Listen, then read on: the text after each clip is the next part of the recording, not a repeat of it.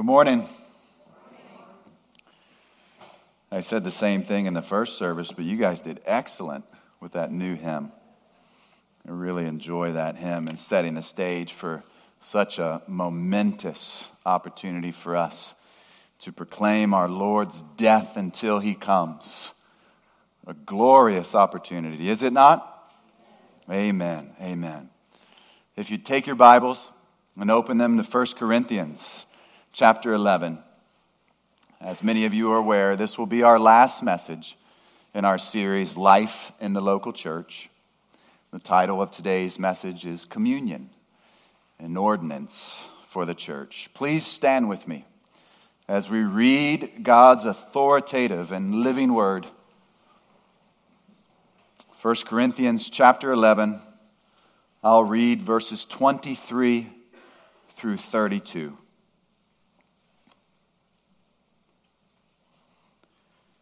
For I received from the Lord that which I also delivered to you, that the Lord Jesus, in the night in which he was betrayed, took bread. And when he had given thanks, he broke it and said, This is my body, which is for you.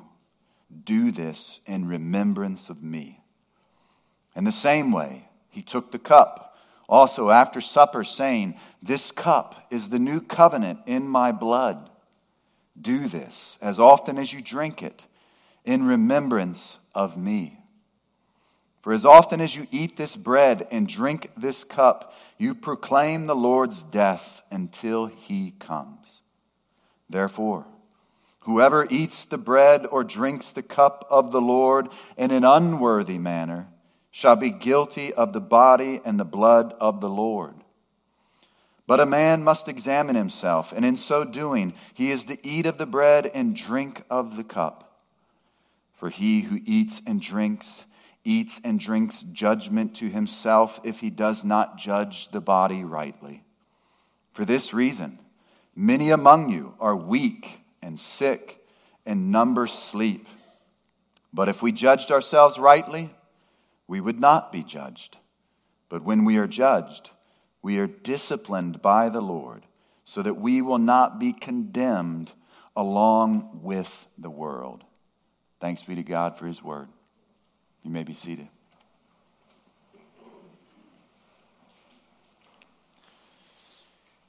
Now, some of you may be familiar with a little known fact that I love to cut wood.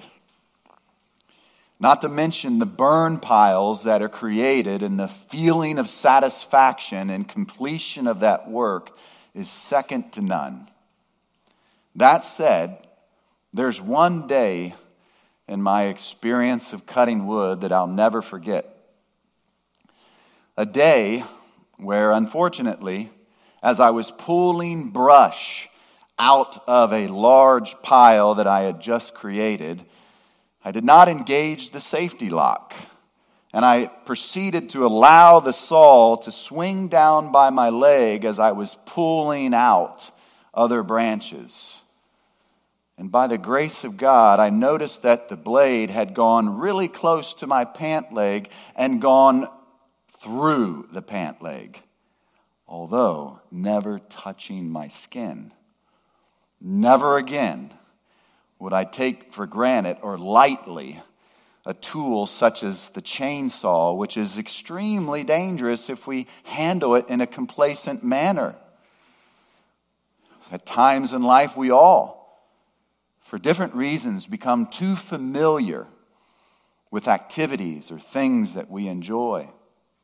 I had lost sight of the respect that the chainsaw deserved. Dangerous indeed, never again for sure. That said, what about the ordinance of communion? Have we at times, or do we at times, lose respect, a sense of honor, a sense of prestige in what we are partaking in? Whether the church practices it every week, every month, or every quarter as we do here. We'd be fooling ourselves to think that every single one of us, every single time, approach the Lord's table, table to remember his death with the honor, with the prestige, with the dignity that it deserves. Do we at times lose a sense of a healthy fear of the Lord? As for my chainsaw, I had lost a fear and respect of that.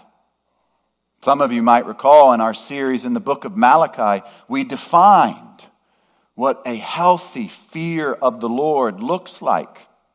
We said that it is a, a healthy fear, a profound reverence, which in turn creates a hatred for sin and a desire for faithful obedience. That definition, in and of itself, is a perfect reminder for us as we consider the significance of this ordinance given to the church. Similar to how we examined baptism last week, we'll look at three questions today. Three questions that is my hope and prayer will drive us not just today, but every time we come to the Lord's table to see it with the respect and the reverence that it deserves as we proclaim his death, as we remember his sacrifice on behalf of us, those of us that are in Christ. So, let's look at the first question and dive right in. And that is number one, similar to what we discussed with baptism what is communion? We'll look at verses 24 and 25 to answer this question?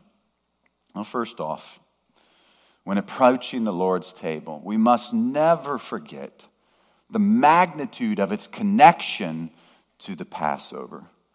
Now, Paul was referencing here, of course, the last Passover that would transpire. You know the history.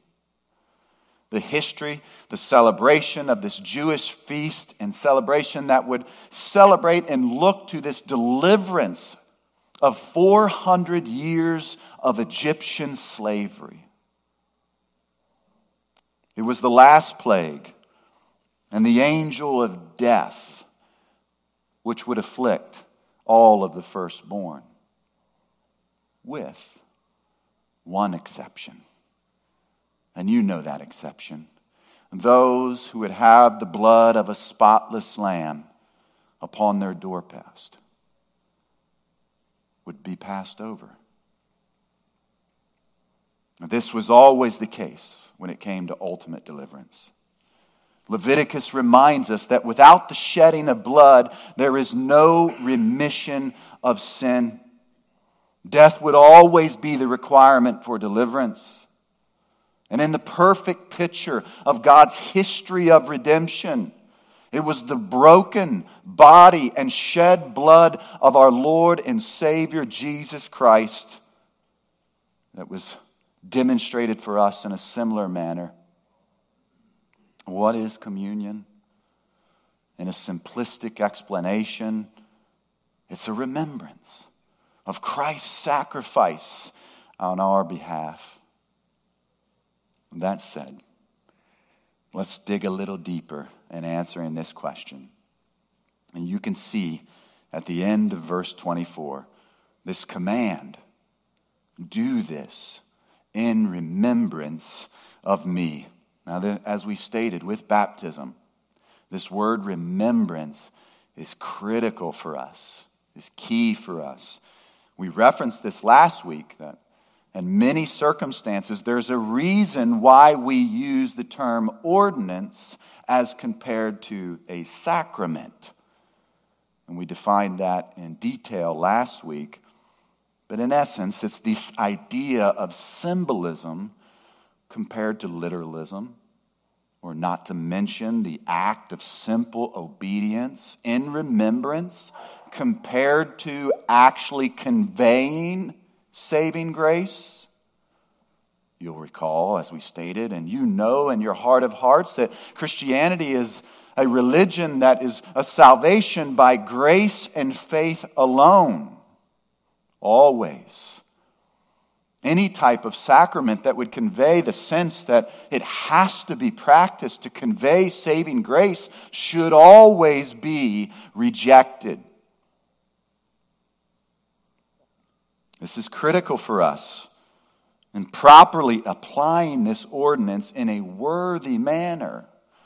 As we just read, there is a sense where it can be practiced in an unworthy manner. One aspect of this worthy manner, which is essential for us to briefly deal with, are the words, This is my body. Now, why is it important for us to address these words? Well, number one, simply that we rightly divide the word of truth. But secondly, there's no hiding the fact that there are approximately 1.27 billion individuals in the form of a religion known as Roman Catholicism that would vehemently disagree with our assertion that this is about symbolism and remembrance. They would argue and state that this is the literal body of Jesus Christ and the literal blood of our Savior. Scripture will always be our fortress against heretical beliefs. That said, listen to Leviticus chapter 17, verse 10 as we seek to rightly divide the word of truth, as we seek to practice this ordinance in a worthy manner, understanding what it is. Leviticus 17:10 reads, "And any man from the house of Israel or from the aliens who sojourn among them who eats any blood, I will set my face against that person who eats blood and will cut him off from among his people." Or, what about after the cross? We can look to the Jerusalem Council of Acts chapter 15, verses 28 and 29, and we hear, For it seemed good to the Holy Spirit and to us to lay upon you no greater burden than these essentials that you abstain from things sacrificed to idols and from blood and from things strangled and from fornication. If you keep yourselves free from such things, you will do well. Farewell. So, the key for us is the same key that would have been for the Jews of Jesus' day. It would have been impossible for any God fearing Jew to understand Jesus' words as communicating that this was his literal flesh and blood. Why is that the case? Because, as we have just seen, it would have been a direct contradiction to what Scripture communicates. Numbers 23 19 reminds us that God is not a man that he should lie. We are not cannibals. Another aspect of what communion is pertains to its encouraging personal nature. I love that great passage of Galatians chapter 2 verse 20. As Paul clearly communicated a personal commitment for himself as he echoed the words, Who loved me and gave himself for me. Those of us that are in Christ here today, we can echo those same words as we embrace the fact that Christ loved me and gave himself for me. You know that, my brothers and sisters in Christ, personally, intimately. We all were like incarcerated criminals sentenced to a life without parole, wasting away in a cell of depravity. No hope But then, in an ultimate act of deliverance, a personal and intimate letter of pardon was delivered directly to you, those of you that are in Christ. Signed in the Savior's substitutionary blood on your behalf. Hallelujah. Given a circumstance such as this, would we, as exonerated criminals, ever consider taking for granted a day of celebration like that? Let it never be.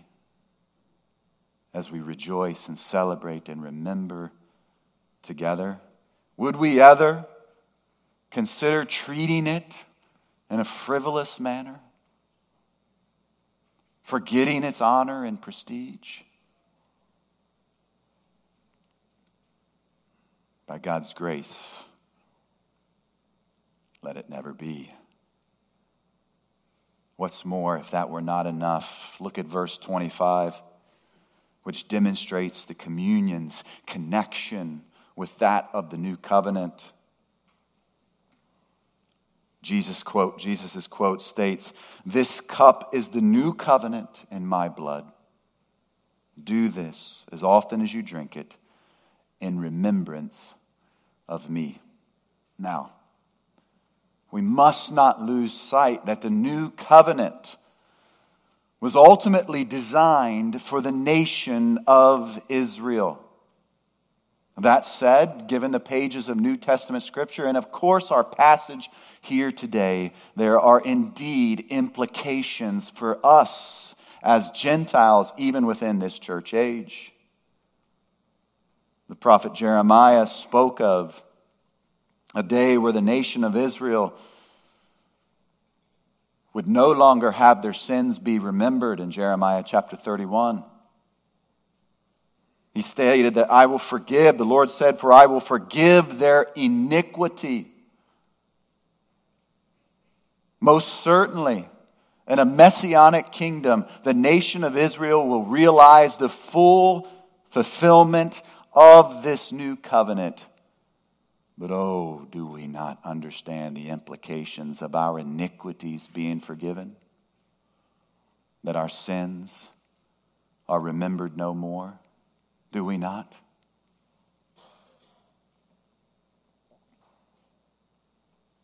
The significance of that is weighty enough in our connection to the new covenant.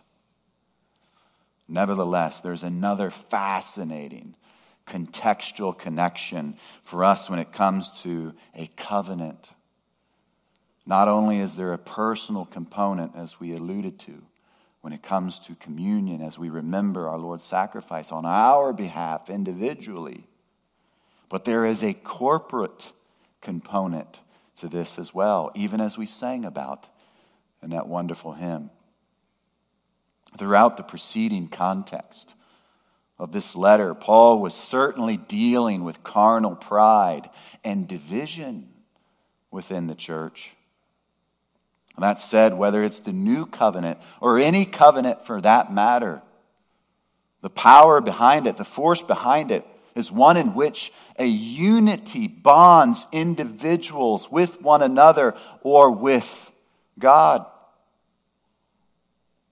When we consider unity and walls being torn down and the corporate significance of a covenantal bond, listen to the words of Ephesians chapter 2 verses 13 and 14. As Paul stated, but now, in Christ Jesus, you who were formerly far off have been brought near by the blood of Christ. For he himself is our peace, who made both groups into one and broke down the barrier of the dividing wall. We understand that as the mystery of Christ has been revealed in, in this new covenant application. We are no longer strangers or exiles. but we all are together, a part of God's household, united as one. As we come to the table this morning and into the future, can we seek to remember the communal connection, not just the individual, in celebration of our Lord's sacrifice? Will that drive us to be even more diligent to preserve the unity of the Spirit in which our Lord and Savior died for? To realize that because of his broken body and shed blood, we can find peace with our brothers and sisters in Christ. We can fight for that unity embrace the corporate significance as we come to the table. So, we've mentioned command several times. Now let's use that as a segue for our second question. And that's number two why do we practice communion? We'll see this in verses 24 through 26. Now, I mentioned this last week. But as followers of Christ, let it never be said of us that we would take lightly crystal clear commands of Scripture. I mentioned last week that unfortunately, at times, specifically baptism, is one command that is taken lightly. You know what Jesus said in John chapter 14 if you love me, you will keep my commandments. And that said, the two uses of this verb, do this in remembrance, are specifically ongoing commands to the church to practice this ordinance of communion. Nevertheless, I don't want to spend too much time on that. And you might ask, why is that the case, Pastor John? To be honest, I, I really don't think this is an issue when it comes to communion in practicing obedience at the Lord's table. Now, we stated that perhaps at times it is with baptism, but I don't see that when it comes to communion. When it comes to true born again believers' desire to remember their Lord's sacrifice. I truly believe the greater issue here is our lack of attention for the result of that obedience. I would argue this is ultimately what, at times, what creates our apathy as we approach the table. At the end of the day, we must seek to remember the triumph in Christian living that flows forth from obedience to God's commands. Which, by the way, certainly contributes to the reason why we practice communion. Look with me at verse 26 for an explanation of this victory, this triumph, this result of practicing obedience. He says, For as often as you eat this bread and drink the cup, you proclaim the Lord's death until he comes. Are there any of us that come to the table this morning broken? How about defeated? How about feeling unworthy? Struggling with sin? Perhaps this is exactly one of the reasons why well meaning believers at times neglect the priority of attention at the Lord's table. However, as we proclaim the Lord's death, we find and experience victory and triumph like no other. In Romans chapter 5, verse 10, Paul stated it like this He said, For if while we were enemies, we were reconciled to God through the death of his Son, much more having been reconciled, we shall be saved by his life. as we proclaim the Lord's death, as we remember his sacrifice, it drives us to remember this great reconciliation. And yet, while we were sinners, Christ died for you. Victory, triumph in obedience. What about that resurrection power that we discussed last week? As we identify in baptism with our Lord. In Romans chapter 6, verses 5 and 6, he said, For if we have become united with him in the likeness of his death, certainly we shall also be in the likeness of his resurrection. Knowing this, that our old self was crucified with him, in order that our body of sin might be done away with, so that we would no longer be slaves to sin. Praise the Lord. That is the result of our obedience in proclaiming the Lord's death. Embracing the resurrection power that enables us, as Paul even discussed as we looked at last week in Ephesians chapter 1 and as Romans chapter 6, that enables us to understand that we are no longer slaves to sin. That if we come to this table broken, defeated, struggling with sin, there is power within you, beloved.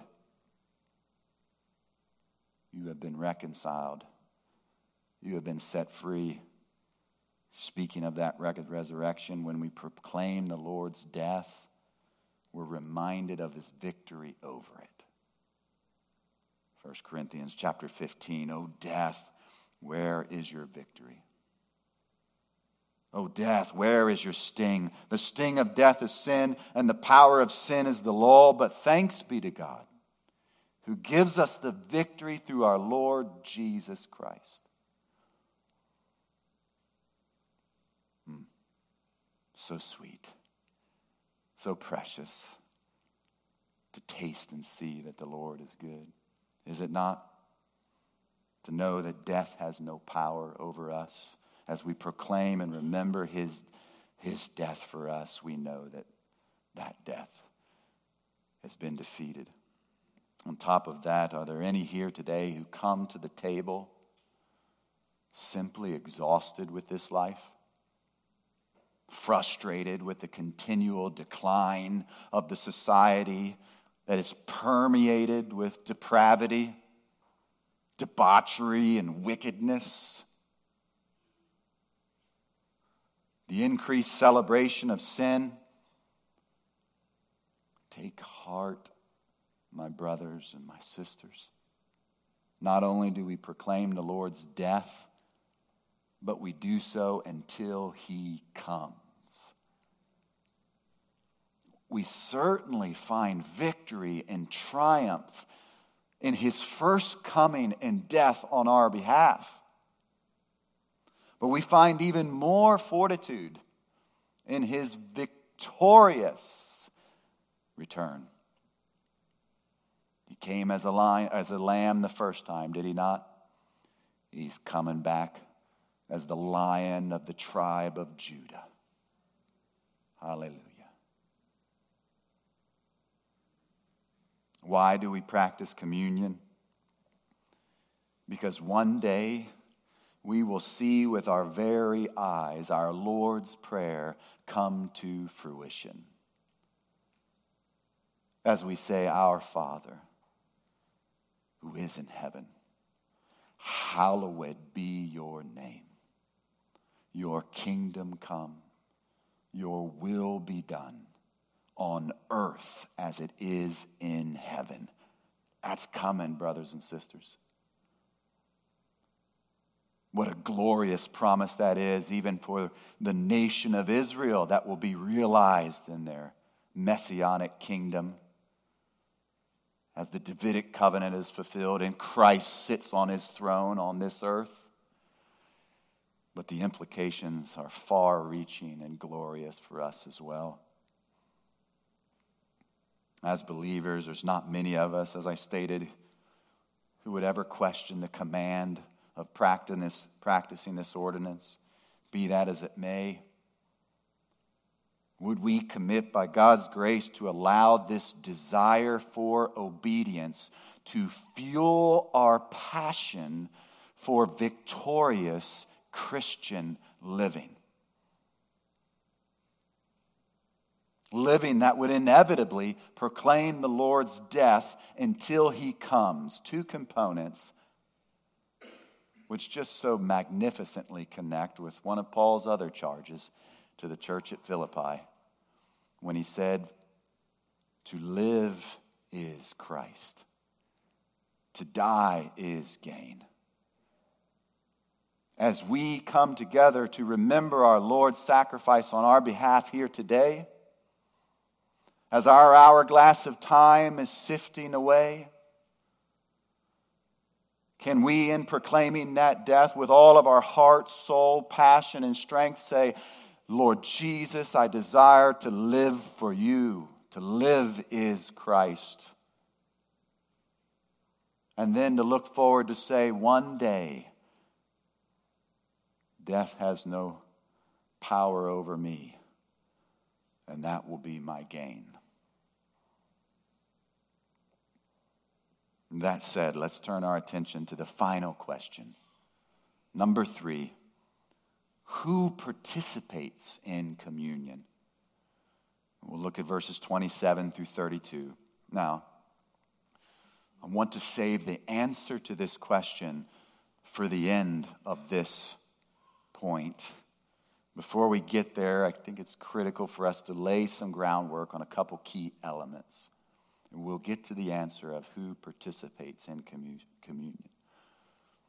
Right away, it's essential for us to not pass over one of these great connecting words in Scripture. Therefore, this is important in further solidifying the seriousness of not participating in an unworthy manner. Paul is, in essence, saying, because of these previous truths that we've just expounded upon, do not practice communion in an unworthy or improper manner. He actually states, you can see, that to do so would make one guilty of the body and blood of the Lord. This term guilty certainly conveys a, a legal sense Jesus used it in the Sermon on the Mount. In Matthew chapter 5, as he talked about those who would commit murder in their heart would be liable to the court. That word liable being the same word. To practice communion in an improper manner here would be to treat it as menial or insignificant. That's our challenge not to do so. By way of an illustration, and I'm thinking of, especially within our American culture, think of the honor and prestige that is afforded to the American flag. And might I add, rightfully so. How it's folded, the attention and care that it's given. And yet, does our flag even come close to the honor and prestige of the cross?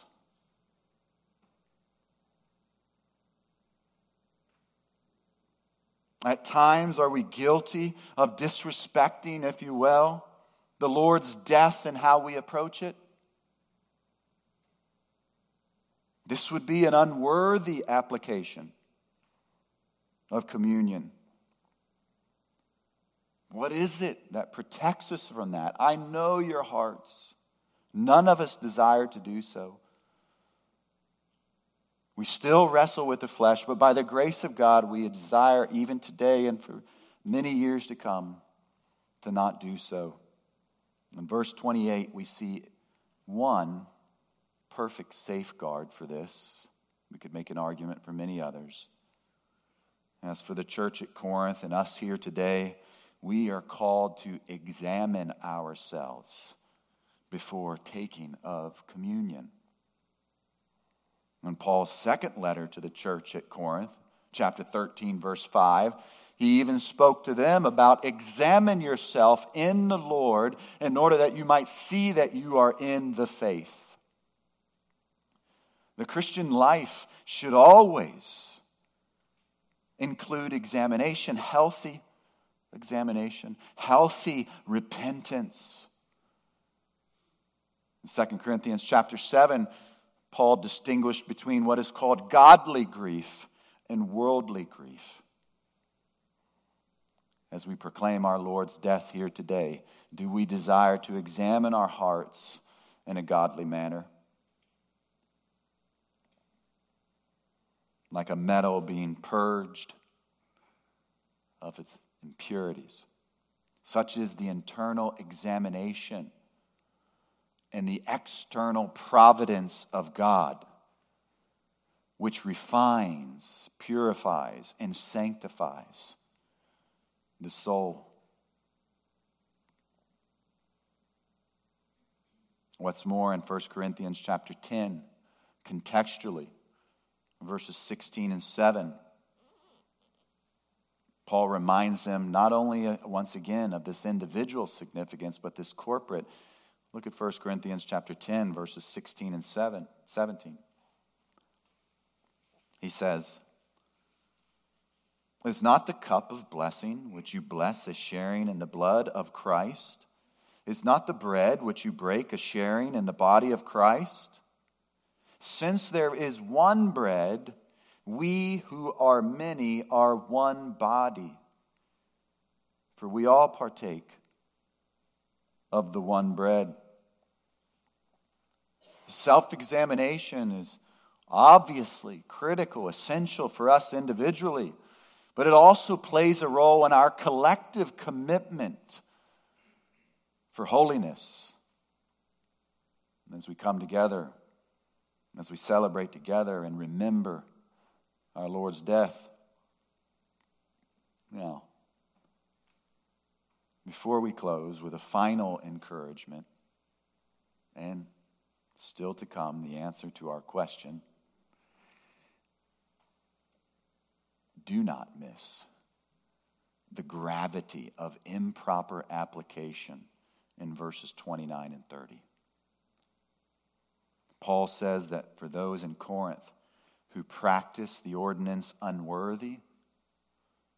Many have experienced weakness and sickness. And some of your translations may sleep, which is in essence a euphemism for death. We might say that judgment is inevitable at the table. Who among us is without sin? That said, would we be willing to examine ourselves in a spirit of humility versus pride? Or as Paul, or not Paul, but David said in Psalm 51 a broken and contrite heart, O God, you will not despise. This is key for us as we examine ourselves and by the grace of God, desire to practice this ordinance in a worthy manner, filled with humility and submission to this great God who has, yes, wiped the slate clean, but yet in full acknowledgement of our need of daily repentance and examination. And then in verses 31 and 32, the final encouragement shines forth for those who are in Christ for although examination and judgment, as I just stated, are inevitable at the table, here's the good news condemnation never exists for his people. Paul communicates this very distinction and the use of the word disciplined as opposed to condemned for the world. Is this not the desire of a parent as they discipline their child in love, that they might be shaped and molded in morality and character? As for us, when we come to the table, God uses our examination of ourselves as a means to purify a people for his own possession who are zealous for good works.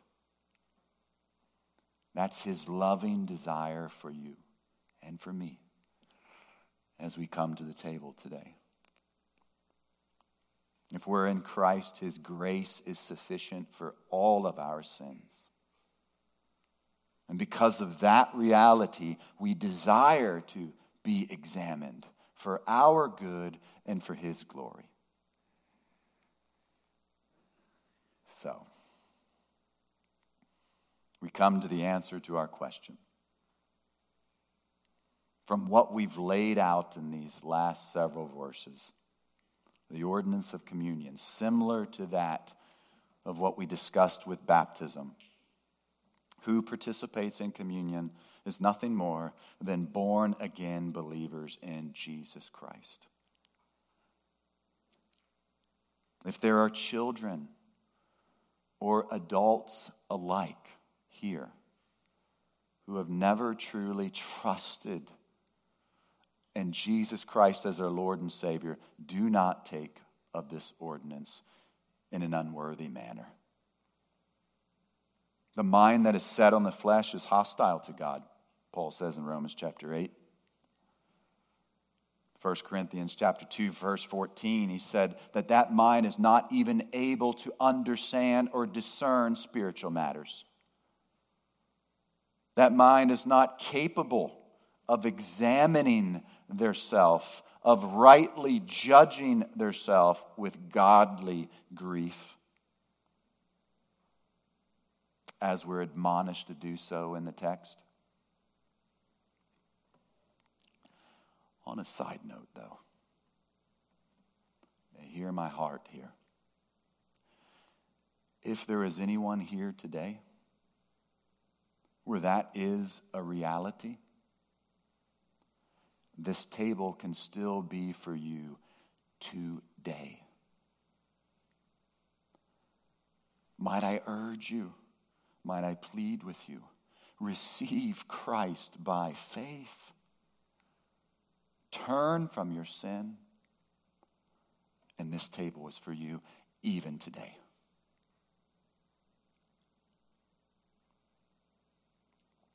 As for the rest of my brothers and sisters in Christ, many as you are, let us reflect on Christ with all dignity and honor as we approach the table. Let us ponder anew our victory and triumph in Christ. Let us judge our hearts rightly before God as we seek to examine ourselves. All in preparation for this wonderful opportunity to proclaim the Lord's death until he comes.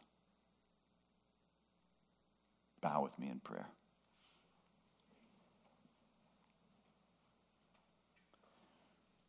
Lord Jesus, your word says, For by a single offering, you have perfected for all time those who are being sanctified. You are the author and finisher of our faith.